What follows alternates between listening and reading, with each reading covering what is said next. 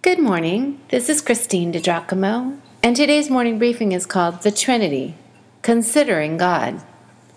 From a London pulpit in January 1855, these eloquent, inspired thoughts have been a tremendous deal to me, and I quote, "The highest science, the loftiest speculation, the mightiest philosophy which can ever engage the attention of a child of God is the name, the nature, the person, the work, the doings, and the existence of the great God whom he calls his Father."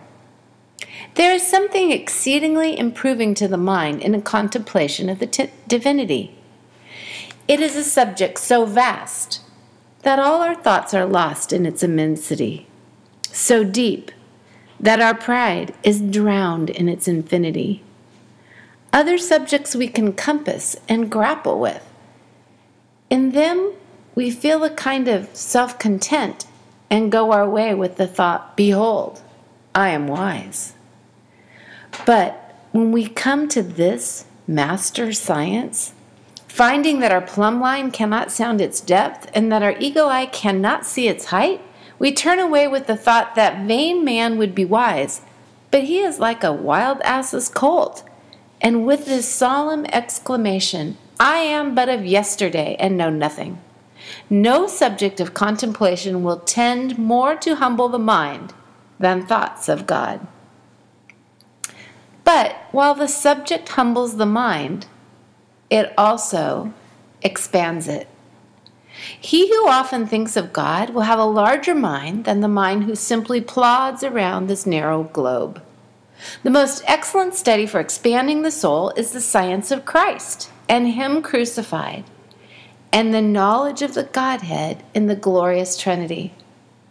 Nothing will so enlarge the intellect, nothing so magnify the whole soul of man as a devout, earnest, continued investigation of the great subject of the deity.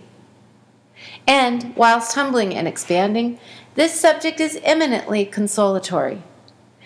Oh, there is, in contemplating Christ, a balm for every wound. In musing on the Father, there is a quietus for every grief.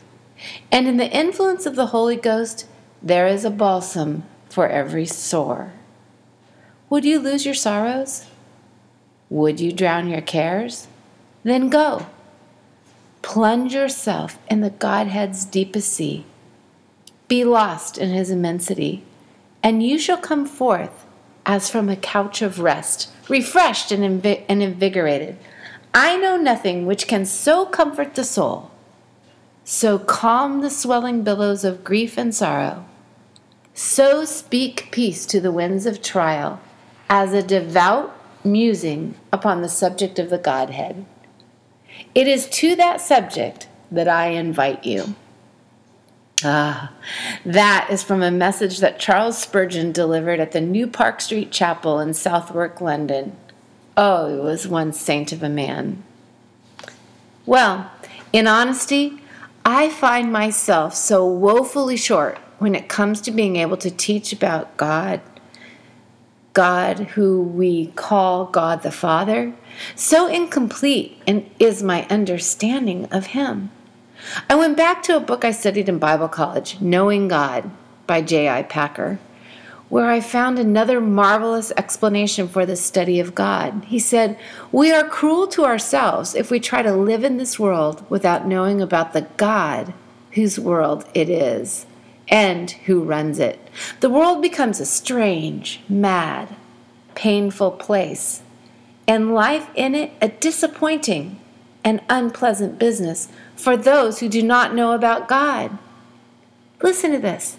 Disregard the study of God, and you sentence yourself to stumble and blunder through life blindfold, as it were, with no sense of direction and no understanding of what surrounds you. This way, you can waste your life and lose your soul. Wow. Let me then ask you, my friends, to consider for yourself that which I have been pondering, studying, and about which I have been asking God Himself. Who are you? God, who is God the Father distinctly? Oh yes, I believe I get who Jesus is. I think. I believe I'm beginning to understand the import of the work of the Holy Spirit in and around me, and since the beginning of time. But how do I experience and relate to God? Understand that I consider diagramming the roles of the three persons of the Trinity, for that is how my mind initially works. I was an English teacher. But it is so much greater than that. That would sell short the glorious, holy, matchless name of God, as he cannot be reduced to functions and responsibilities on an org chart. I wistfully thought, if only I could go to a faraway place and study the words of God and pray and ask the God of universe to reveal himself to me so that I might begin to fill in the mammoth-sized gaps in my working experience of the Father. But alas, I cannot do that. And so I repeat, consider for yourself that which I have been pondering, studying, and about which I have been asking God himself. Who is God? That is, who is God the Father? And once you and I have begun to partially understand his majesty, his magnitude, his eternality, how then shall we live? If you'd like to read this or print it out, you can go to pastorwoman.com, click on Powerful Bible Teaching, Morning Briefings, and again the title of this one, The Trinity, Considering God.